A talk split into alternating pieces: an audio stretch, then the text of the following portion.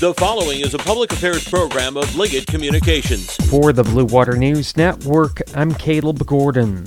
A nonprofit organization charged with improving internet connectivity across the nation is seeking input of local residents. Connected Nation Michigan is in the process of conducting surveys locally to assess access to broadband internet and where more investments in infrastructure are needed. Dan Manning is the Community Technology Advisor of Connected Nation Michigan. So there are a number of different uh, internet providers uh, across the state and across the thumb area that are uh, trying to make that happen. But in in many cases, they need to look at the, the cost of installing that equipment, whether it's fiber or towers or, or additional phone lines, uh, and then all of the equipment to manage all of that in order to uh, then in return uh, realize a business case where they're going to actually make some money on, uh, on, on doing that kind of a project. This is the Blue Water Beat.